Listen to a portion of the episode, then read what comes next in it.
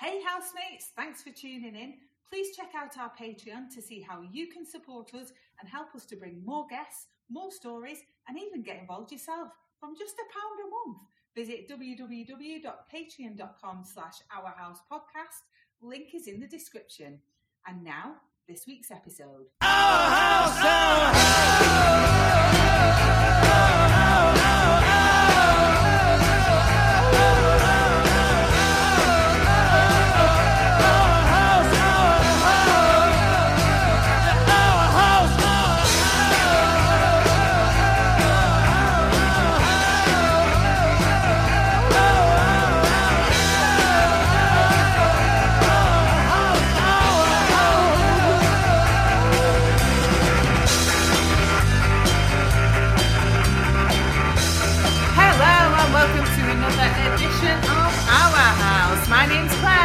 Paul.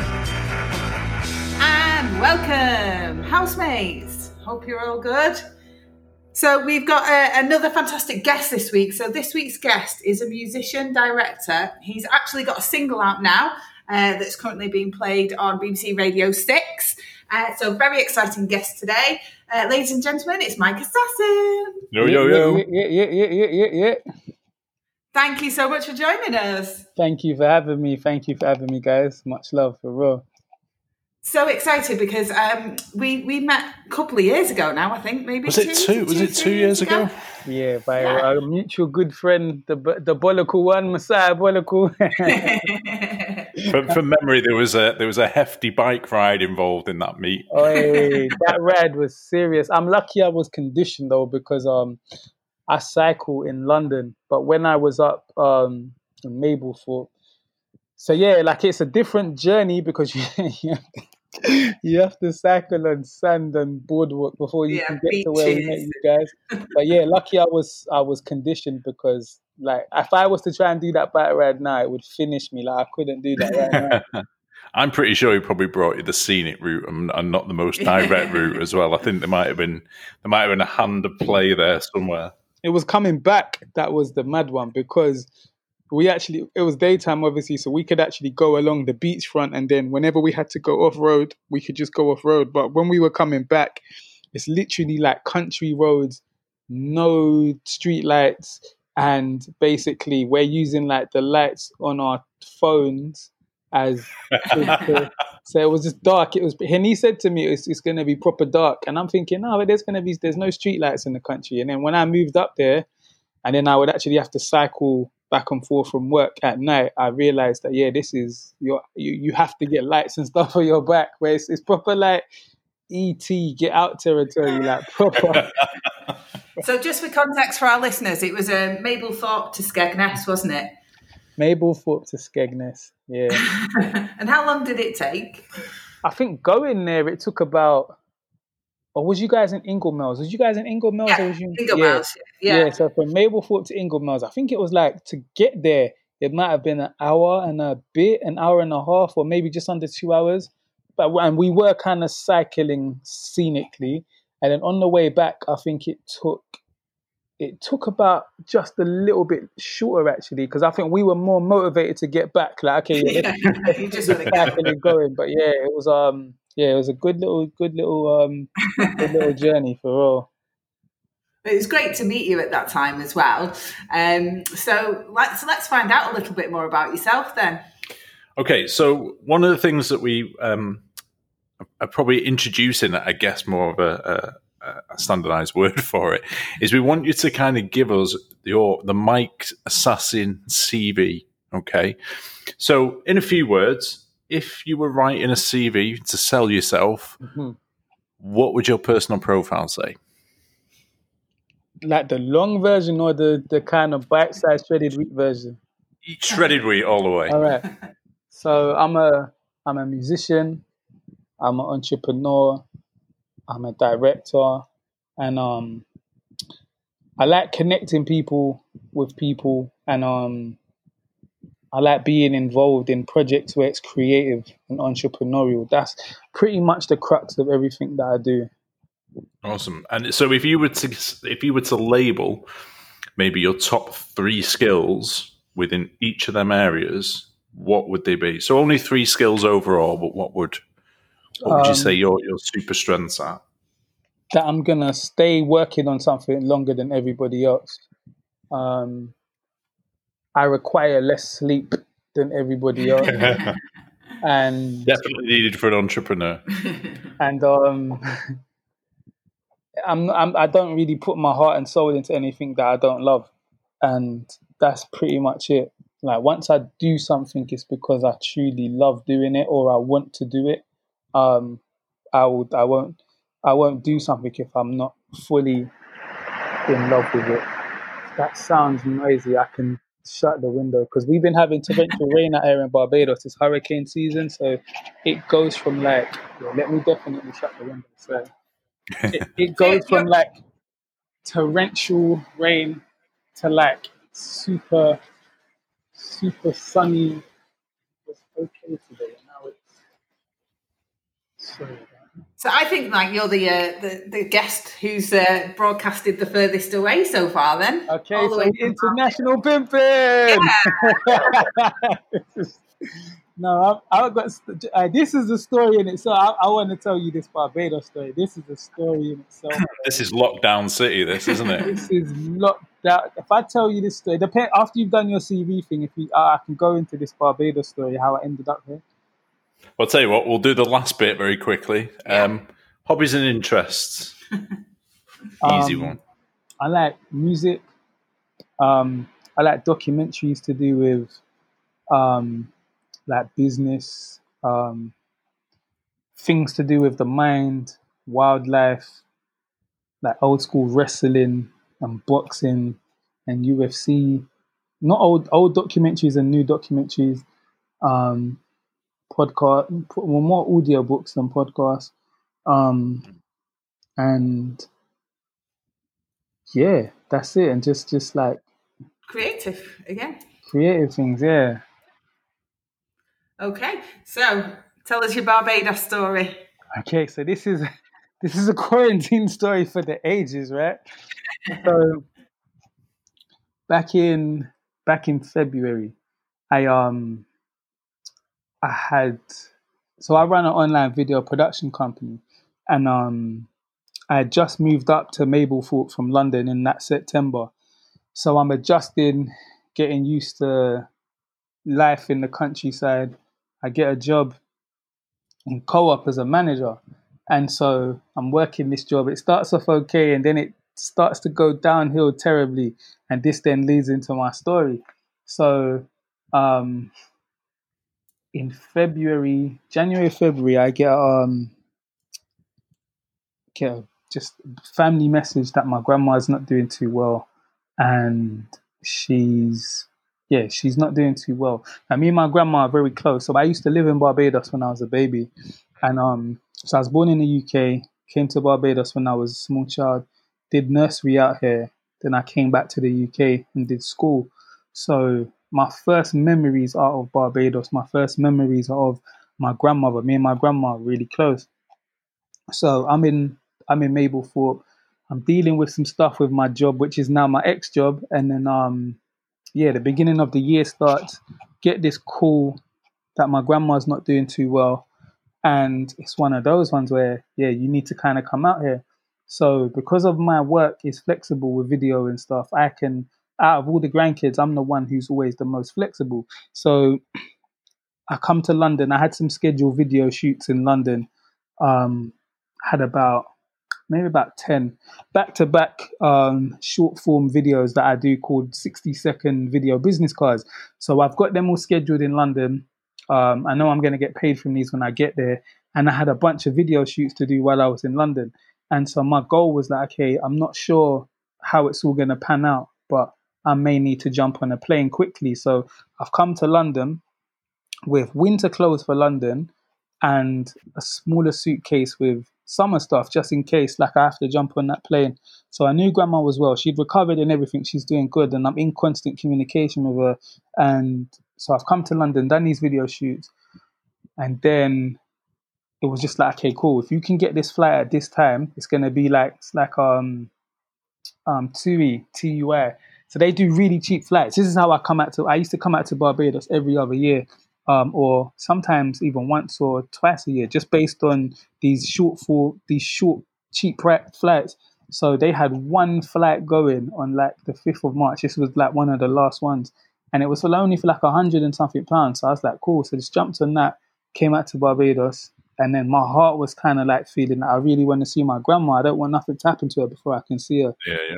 So I've got here now, and it was one of those ones where the whole country wasn't in lockdown. It wasn't in a panic state where people, there wasn't even that much people wearing masks when I got back to London. Even not where I was, Mablethorpe, when I got back to London, there wasn't anybody wearing masks. There might have been one or two people at the airport, but it wasn't this widespread thing.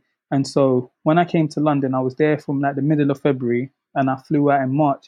So I had a bunch of shoots so I said to myself, you know what, I'm going to do these shoots, then I'm going to kind of just stay to myself leading up to when I flew out, which I did.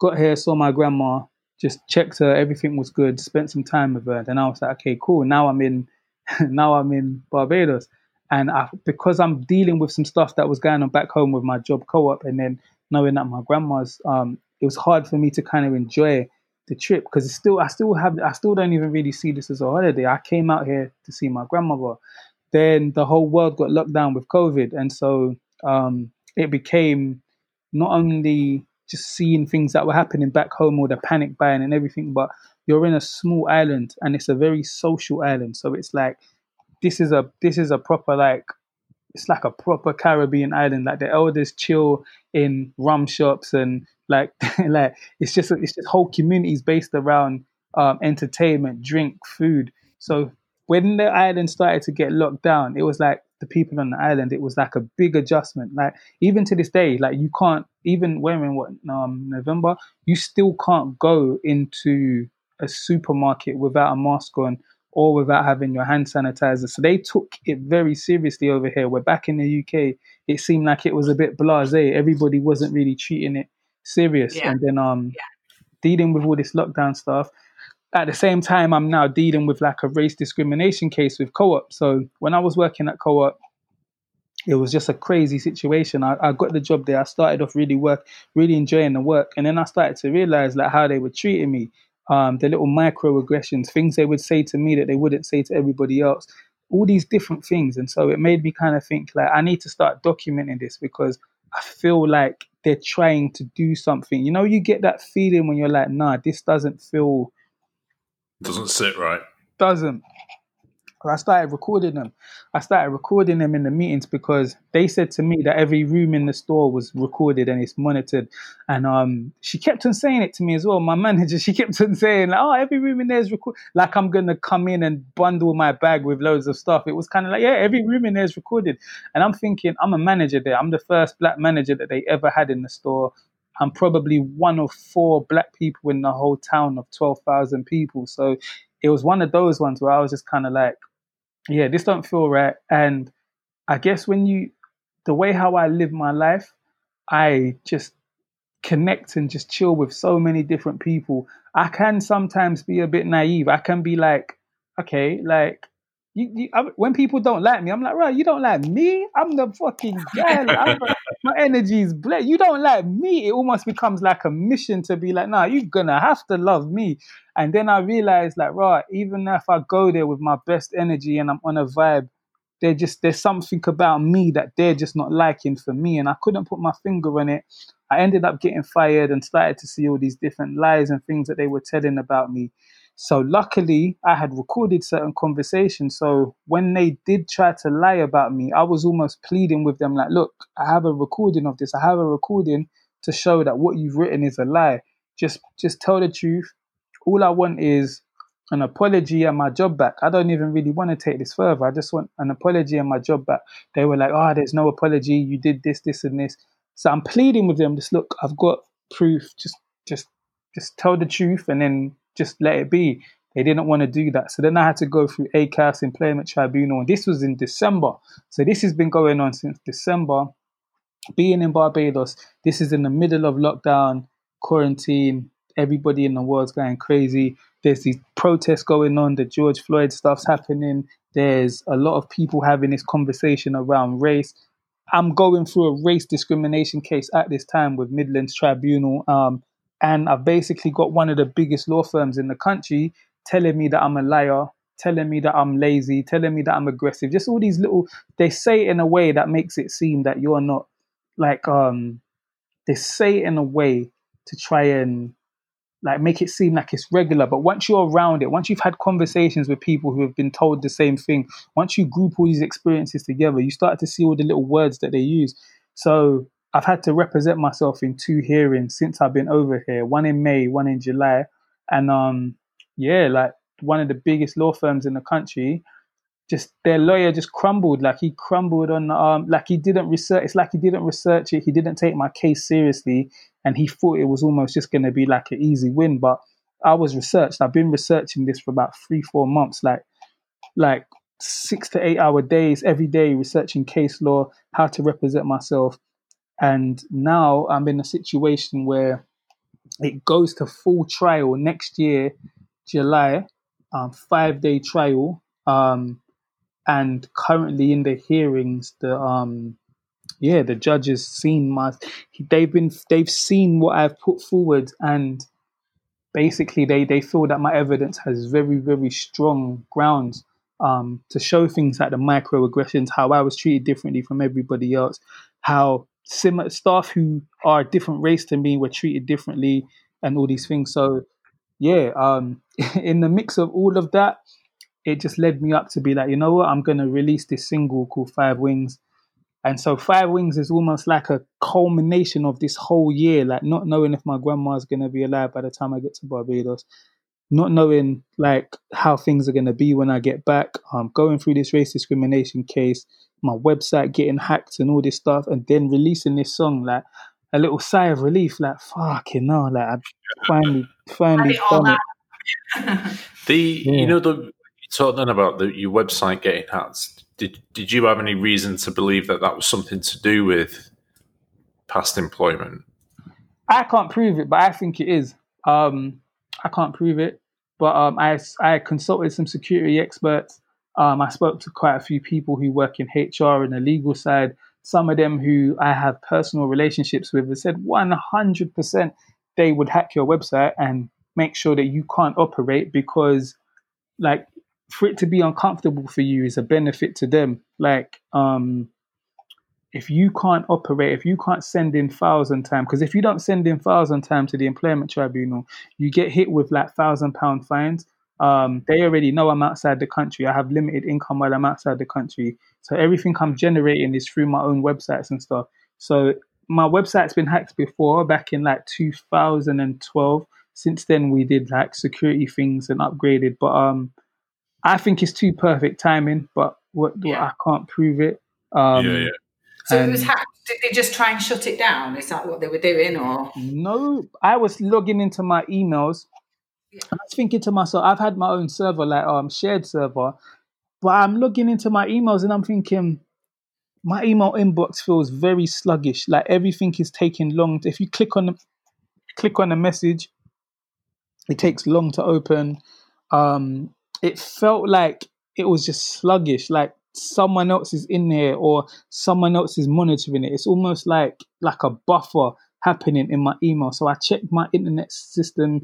I spoke to um my web server, my web host. I was like, this is happening, and um yeah, I ended up doing some deep scans on my email inbox and on my server, and there was all these hidden Trojan horses in my emails.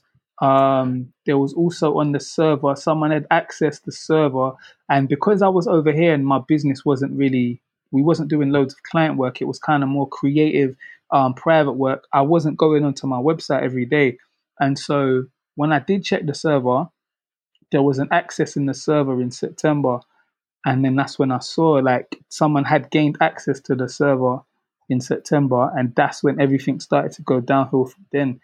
So it took me like a month, basically. It took me a month to basically move everything over to a new server, add all these different security things in place, and basically, um, yeah, clean 10 years of emails, one email by email, scanning it, checking through, scanning it. It took me about a month to sort all of that out. And um, yeah, yes, it's been a crazy time. It's like it's, it's pro- yeah, I've never felt so attacked in my life. Like never ever felt so attacked in my life.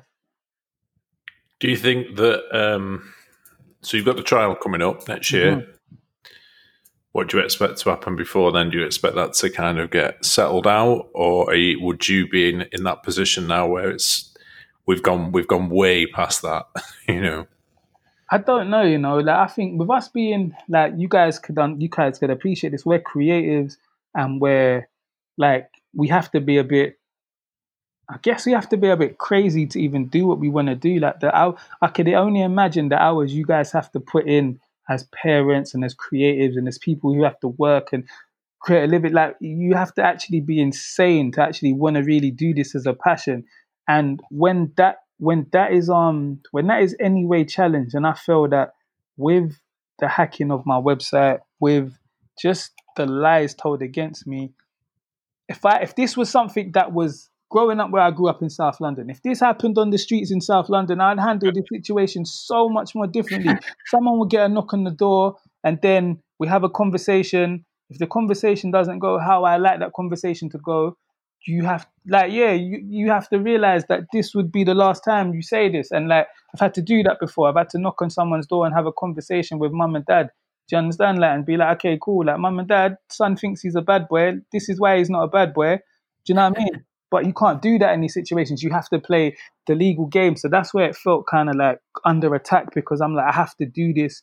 Um, talking and going through files and paperwork and because I do run a business I'm used to keeping paperwork for for an insane amount of time I'm I'm used to being able to file documents do my accounts myself do um uh, pay do my, do the wage slips for my past employees work out national insurance contribute once you've done all that stuff especially coming from hip hop like when it comes to something like this I'm just adopting the same things I'm just keeping everything in place and um yeah, I'm I'm I'm just like um, it's just really like I forgot your question, so I went on a tangent. So. so just if you know if, if they were going to come back and say, look, we want to settle out of court because if if the if the evidence is as strong to to you know what what I suppose it's a double edged sword. Like obviously we don't, we don't want to talk money or anything like that, but if they wanted to settle out of court, would you be in a position to just go? I just want this shifted, or would you be at a point now where It's a point. it's it's yeah, it's a point that I'm proving. Do, do you know what I mean? Yeah, I, I don't know because to be honest, I um, excuse me, I think um, I'm in two minds about the legal system anyway. Like I don't 100% know how favorable the legal system's going to be. I could do a full five days court.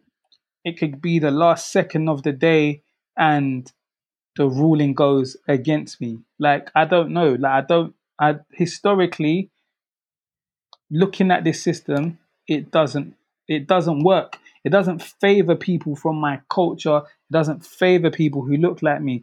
So I'm very skeptical of this system in general. I'd like to believe that justice will prevail, but I don't know. I don't know. Um, when they was talking about employment tribunals, I believe if I remember the statistic, it's like 23% of cases successfully get to the stage that I am at.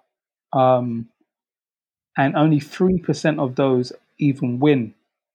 And that's with like legal representation. That's with like people backing them. This is me doing it by myself. I've only over the last few months got legal representation because that shit's mad expensive.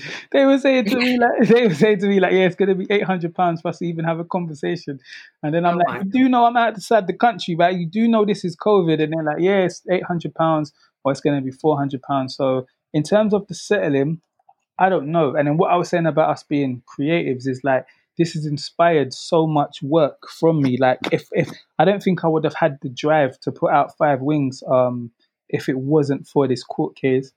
And now um my next single is basically is gonna be launching um an organization I'm launching called Black Equals Us. And it's basically like an organization to help people going through race discrimination cases, people who are underrepresented, basically to try and put them with um, lawyers who can help out and to different videographers that I know who can create short form content telling their story. So it's driven me to set up a new company.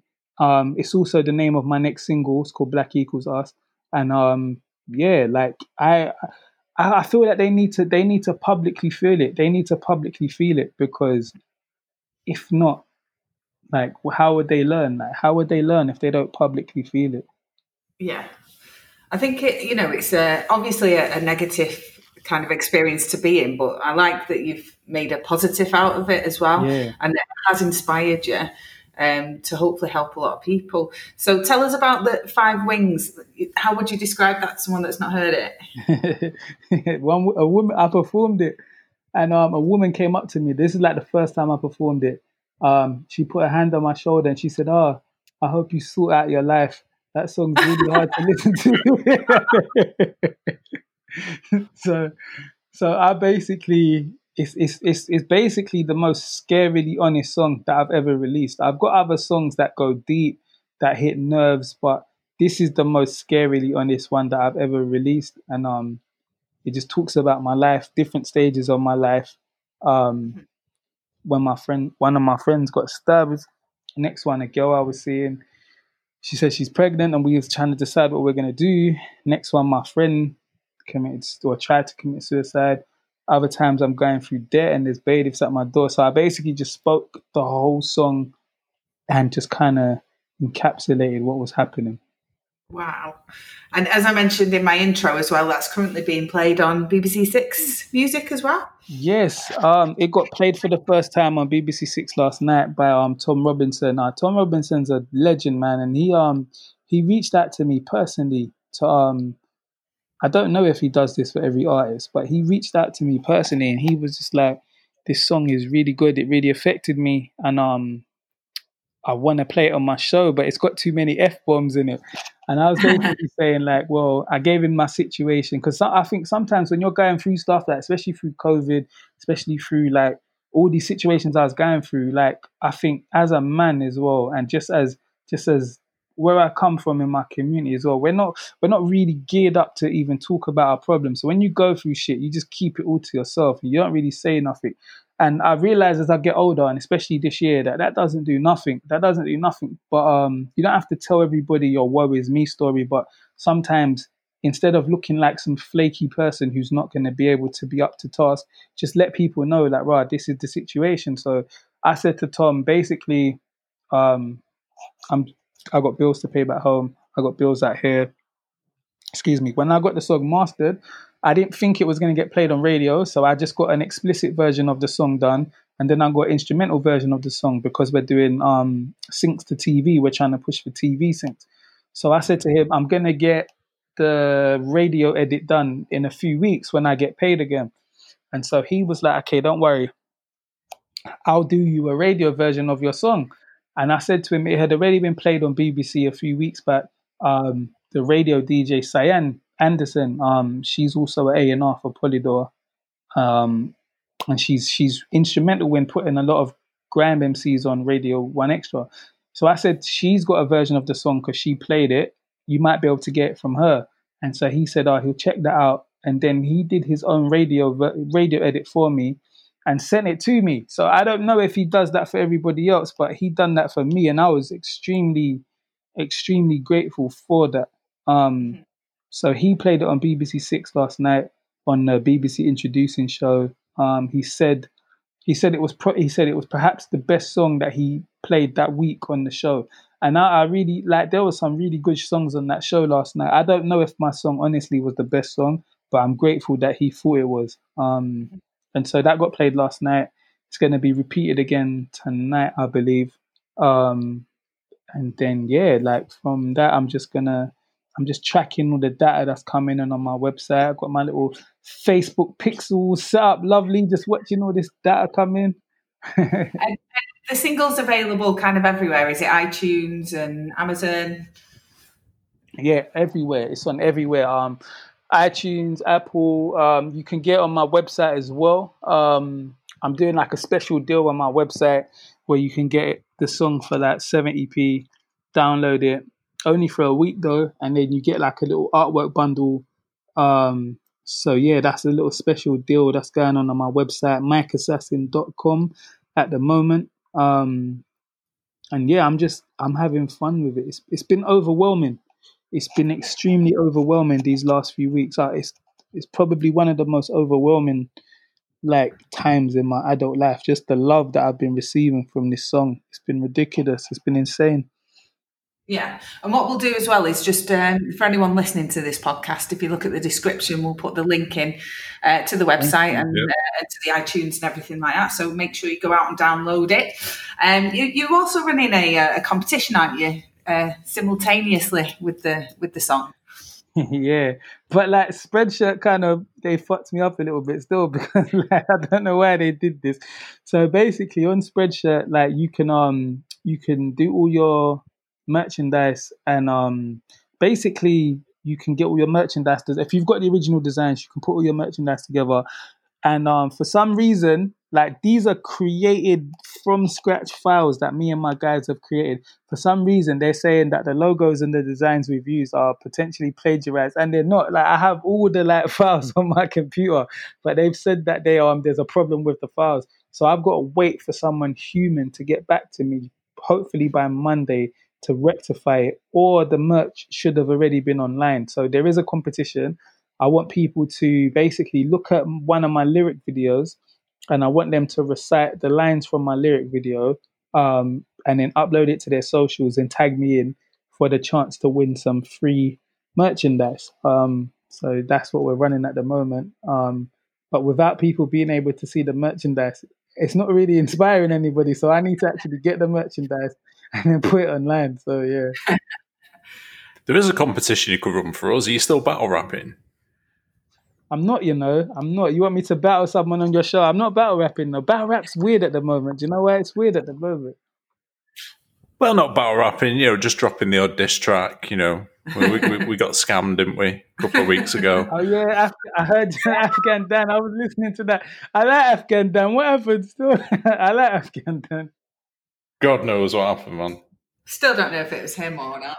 Uh, It's just really odd, isn't it? Yeah. Yeah, feel free to, to do something on that. But um, tell us why why is it a little bit strange uh, for battle rap at the moment? Let me let me just go to Afghan one. So I like I like Afghan, and I think like what he was saying. Like if it was, I understand saying like you have to promote to the audience. Like I get that whole thing, um, but also I don't know. Like you have to see the the if it was him, like someone in his team should be looking at the um the value in basically curating new audiences. Like this is like this is why I love kind of shows like this. I grew up listening to like pirate radio, and so I know the power of just a, a cultivated niche audience who basically there might not be millions of them, but they're people who are listening because they want to listen and wanting to listen rather than being forced to listen on say like a large radio station. It's almost like you get a quality over quantity, and that's why someone in his team probably got to just let him know that like when you get platforms such as this, they are so like you got to treat them. I was all ready to get my hair. I was all getting my hair cut today. I'm setting up the lights in the studio. Then I get a message from Paul saying, "Oh, you know, it's just audio." So I'm there, ready. Like I'm literally like, okay, ready to set up lights, haircut, everything. I tre- I treat these things so serious, and I'm, now I can just chill in my boxes in front of the fan. So it's cool.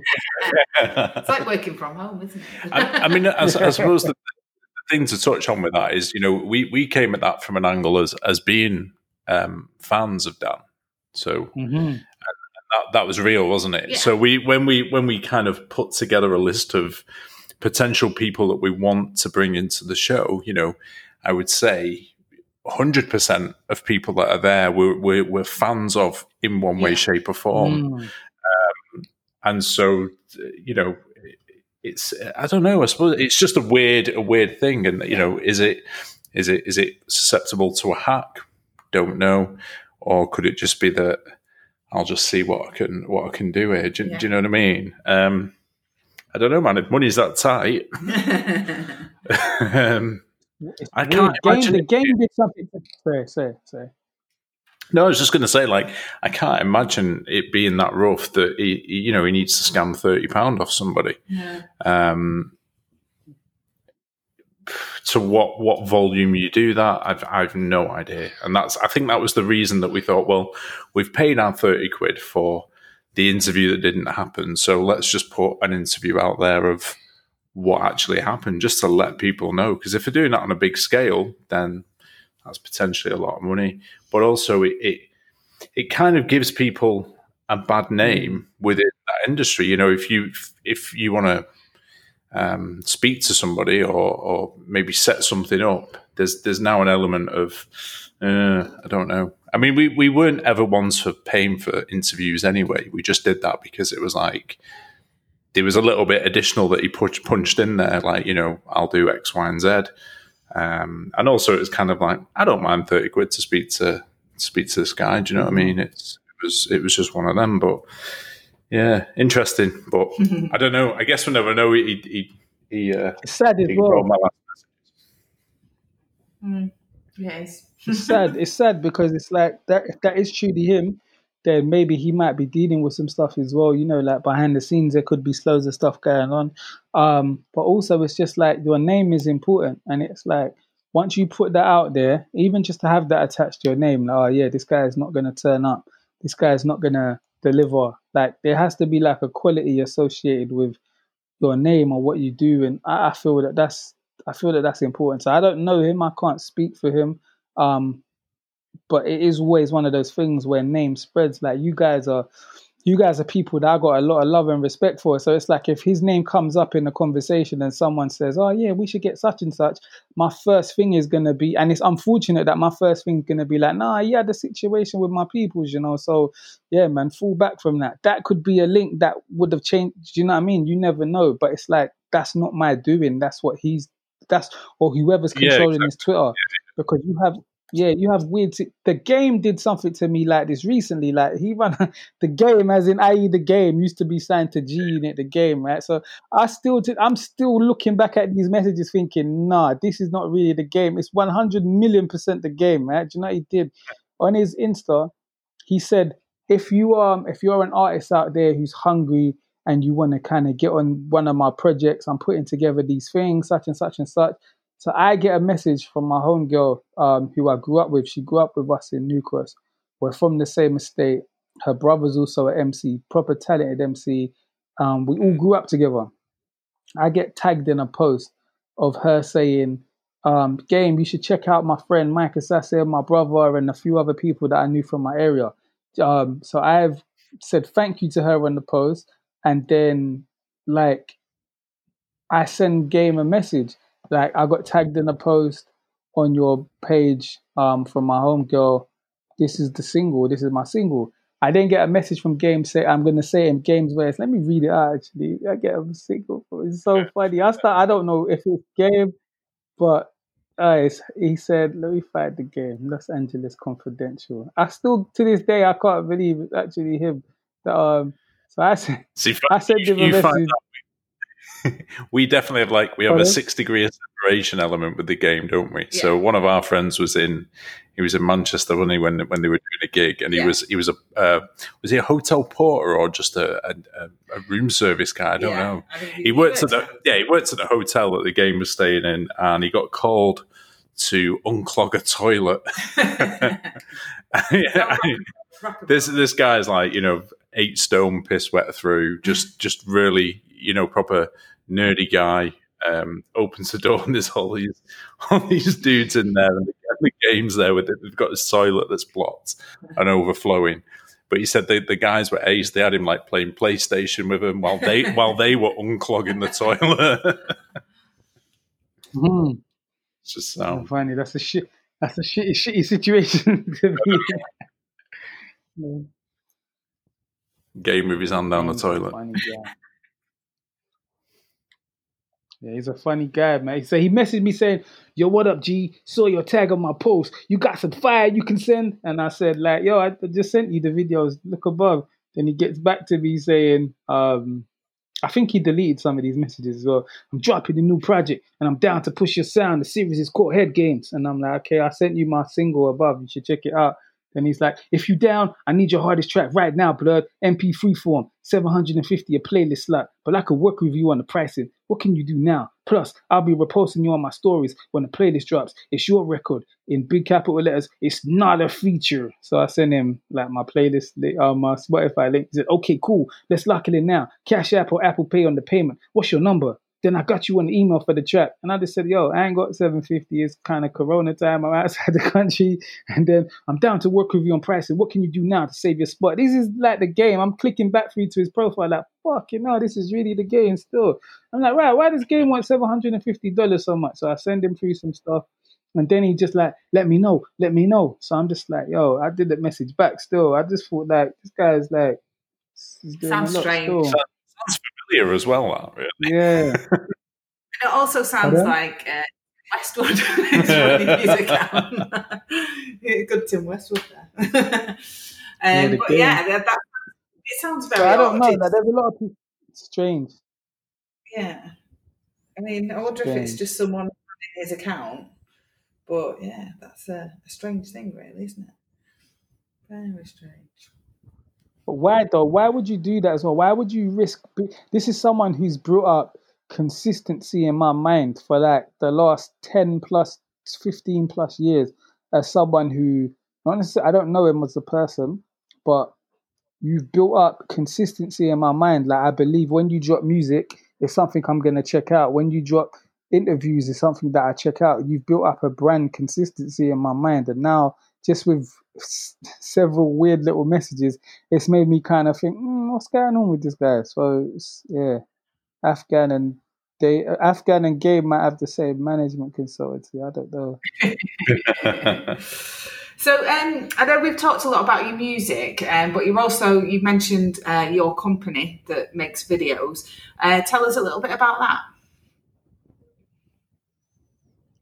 Um, so I got a video production video production organization called Forward 360, and um, it started in 2010 and basically I had um I set up a record label in 2003 and um doing that record label it was basically just to release the stuff from my team. So I was like 18 when I set that up just so I could basically release my own music. And then as the years was kind of going along um the record label side of things was becoming more and more dormant and then I got into video around 2007 and was just testing video. I was filming quite a lot of stuff that didn't really work out. And then I don't know why between 2007 and 2009, all these little shit, crappy little videos I filmed in my garden and around Lewisham, they just started to look good. And I was like, hold on, this isn't just kind of like good because my ego is telling me it's good. I'm like, my friends actually think this is good. My family members think this is good. And so I was just waiting to get to a point where it was good enough that I could sell it as a service. And um, it took about two years. And so I set up a video production company that basically um, did like corporate videos. And I didn't know we were just going to do corporate videos. We started doing corporate videos. So one of our first clients was um, Jergens Naturals, the um, cosmetics company. And then I basically took that video that I filmed for them, um, took it to another company, kept on taking it to different companies until we got more and more work. And um, I had a, I had originally from the beginning, I wanted to basically have a website which was like an online magazine. So we would have our corporate work, and then we would have our creative work. And then my business mentor at the time was the head of marketing for Sainsbury's, and we had done some work and stuff for Sainsbury's. And she said to me that if you're doing corporate videos and then you're doing videos from artists who are doing freestyles and um, things to do with like um, creative arts that are not necessarily mainstream but niche, she said maybe you might be confusing your message. So have you thought about doing two websites? And at the time, I never thought of it like that. But then it made sense to basically have a corporate website and a creative website. And so the corporate website was called the RIR, which stands for the Revolution is Real.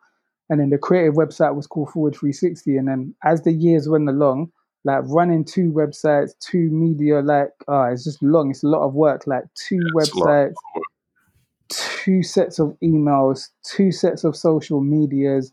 Um, it just became a lot. And so, like two years ago, I basically kind of shut down um, the side of it that was the RAR and basically just re- regrouped it under Forward 360, which it was. Um, it was all kind of sitting under Forward 360, but I, I was like, no, nah, I need to actually make the workload less. So that's essentially what Forward 360 does. We do corporate videos. A lot of our clients are charities. So like um, Prince's Trust. Prince's Trust is a client, St. Mungo's is a client, um, and a lot of smaller charities which we love working with.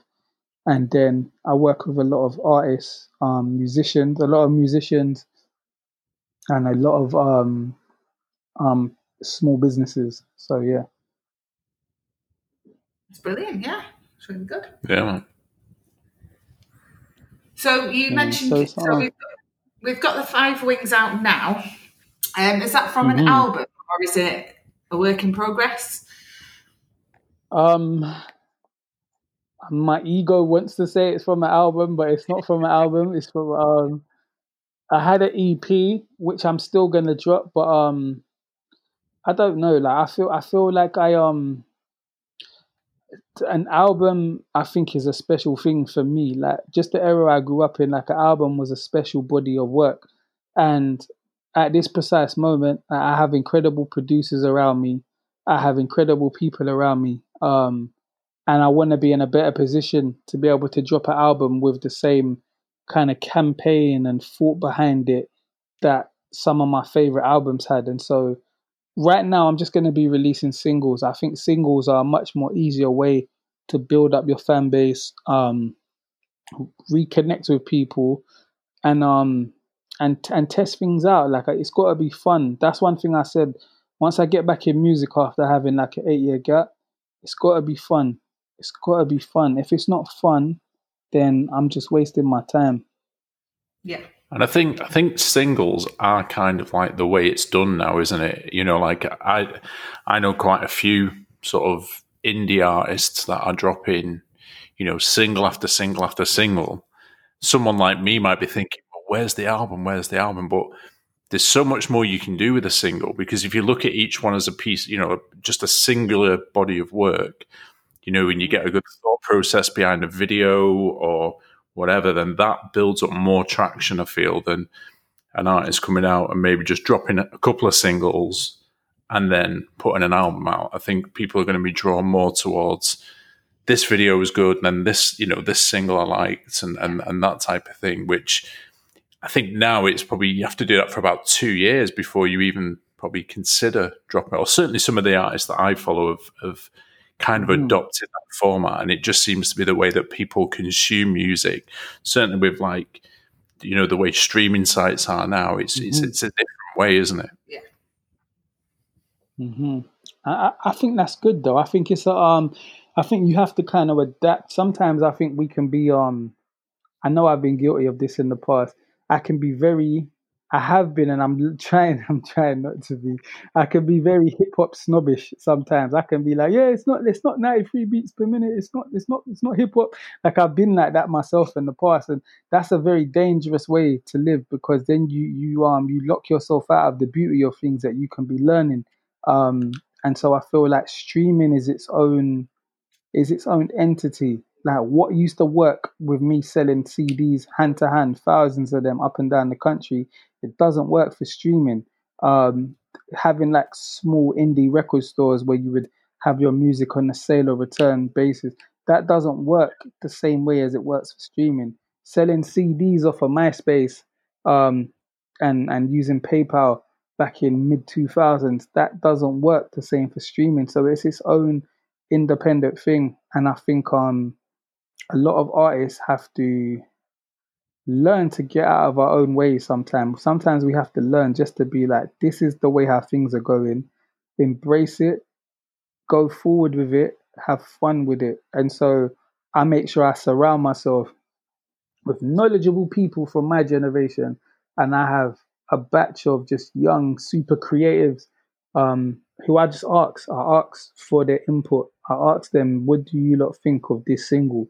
Do you think this works? What do you think I should be? How do you think I should be pushing it? Who should I be talking to?" And I think, yeah, sometimes we got to get out of our own ways. And um, yeah, streaming is just a tool. it's marketing. I don't see it as a way that I'm gonna generate millions and millions and millions amounts of money. I would love to. I would love to fucking generate millions and millions, but I think it's a marketing tool. It's a tool for me to be able to showcase my music, to do other stuff. Um, and I can still sell music off my website at whatever price I want to sell it off.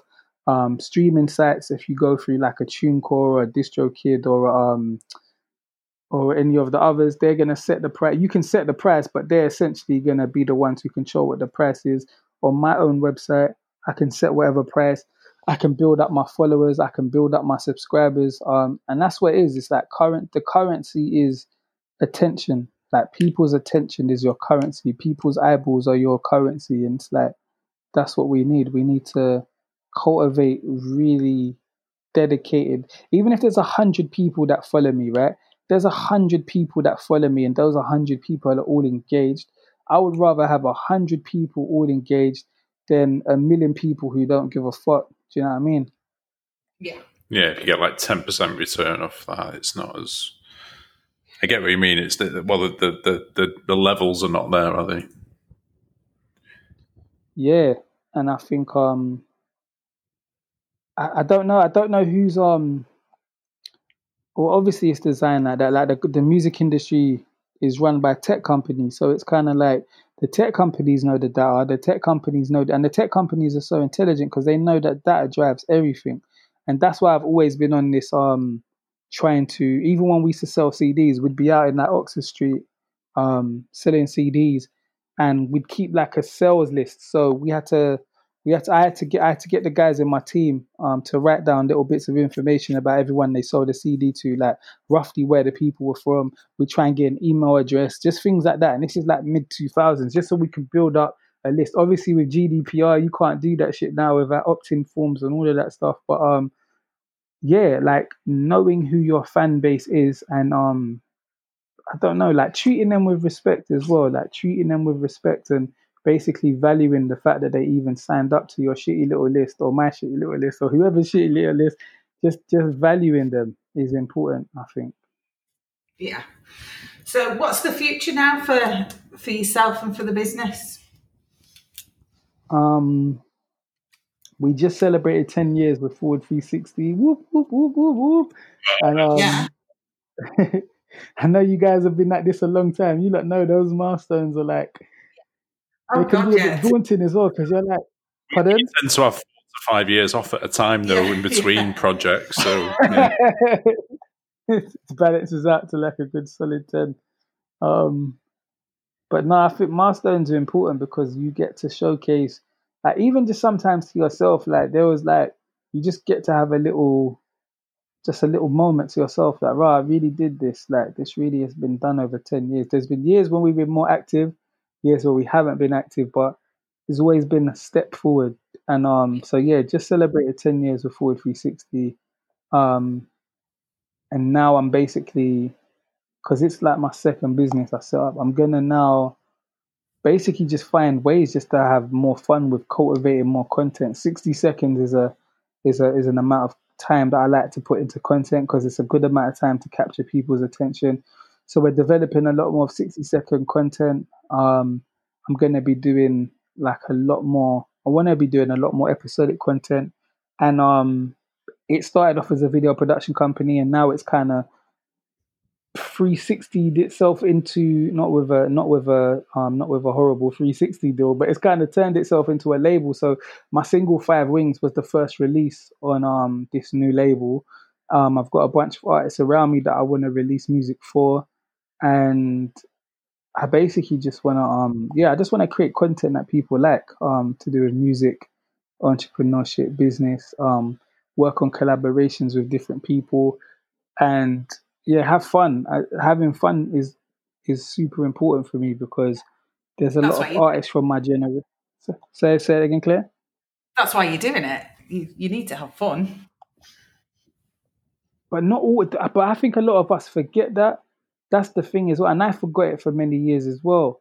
Um, we, there's so many musicians that I grew up around. Some of them I haven't seen in years, and then when I bump into them, they're like, "Fuck this radio DJ." They're like, "Fuck him and fuck her, fuck this computer," and I'm like, yeah, I'm got computer. Fuck, fuck this um, fuck this radio station. Fuck these people. And I'm like, raw, slow down. What happened? They're like, yeah. Do you remember back in the day? And Westwood never played my music, and this person never played my music, and this magazine, and fuck them all. And I'm like, yo, like I understand that frustration, but like you know, you can do stuff without having to go through any of those people. And they're like, yeah, but fuck them anyway. And it's just like very jaded, and they're very bitter, and they're very upset that they didn't like I don't know, like they never got to the levels that they should have got to. And it's like my thing is always like I understand that frustration, but that energy doesn't help anybody. It doesn't help. It doesn't give anybody. It doesn't give anybody a good feeling, even when you tell that story. Like yes, you might have been, you might have had a relationship with a radio DJ who didn't bring you in, or whatever. But um, yeah, that's why it always has to be fun for me. So I'm glad when I stepped away from music for about eight years I wasn't around a lot of jaded musicians. Um, I was around a lot of videographers. I was around a lot of animators and editors, and um, we it wasn't the same conversation. It was more productive and active. So yeah, so I, I, just fun. Fun is the most important thing. If it starts to stop feeling fun for me, then I got to do something else. Um, and I need it to be fun, and I need people to. I don't know. I, I want them to feel the energy that I'm putting out like I said, even if there's only a hundred people listening, I, I want them to feel that I appreciate them listening. So, yeah. So here's to another ten years. Yes, here's to another ten years and another um, yeah, many many more, and um, who knows what the world's gonna be in ten years time, boy? Fucking hell. We'll hopefully catch up before then, obviously. oh, um, we should do a ten year reunion and have Afghan on, we can have a. I'll have a good good laugh about it. so thank you so much for joining us today. As I mentioned earlier, everything that you've mentioned in terms of your website, uh, the albums coming out, and everything like that, we'll post below the podcast. If anyone's listening wants to quickly follow you, where can we find you?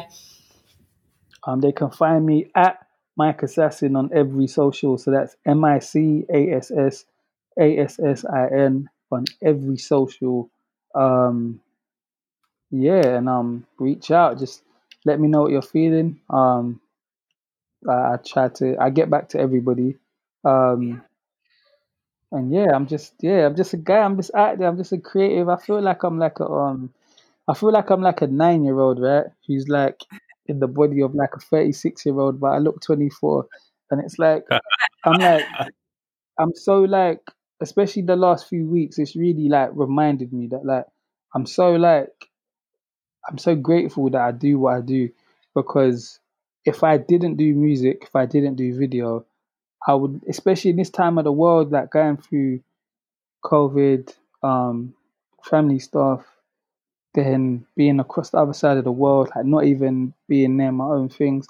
I'd be going crazy. Like I literally would be going e- e- extremely crazy. But music and being having that outlet to create basically um keeps me sane, keeps me sane in the most greatest way. So like I'm just grateful. The last few weeks have been overwhelming. Like people that I people from my primary school, people from my fucking primary school, people from nursery who have never ever in life even engaged with any of my posts have shared anything I've ever posted, have been posting the video, and posting the music and buying it and tagging me in places where they pushed it to their friends. I don't know why. I, I don't know why this song has done this for me. It's it's like I've sent it to radio DJs who have ignored me for about 15 years and they've played it or they've featured it.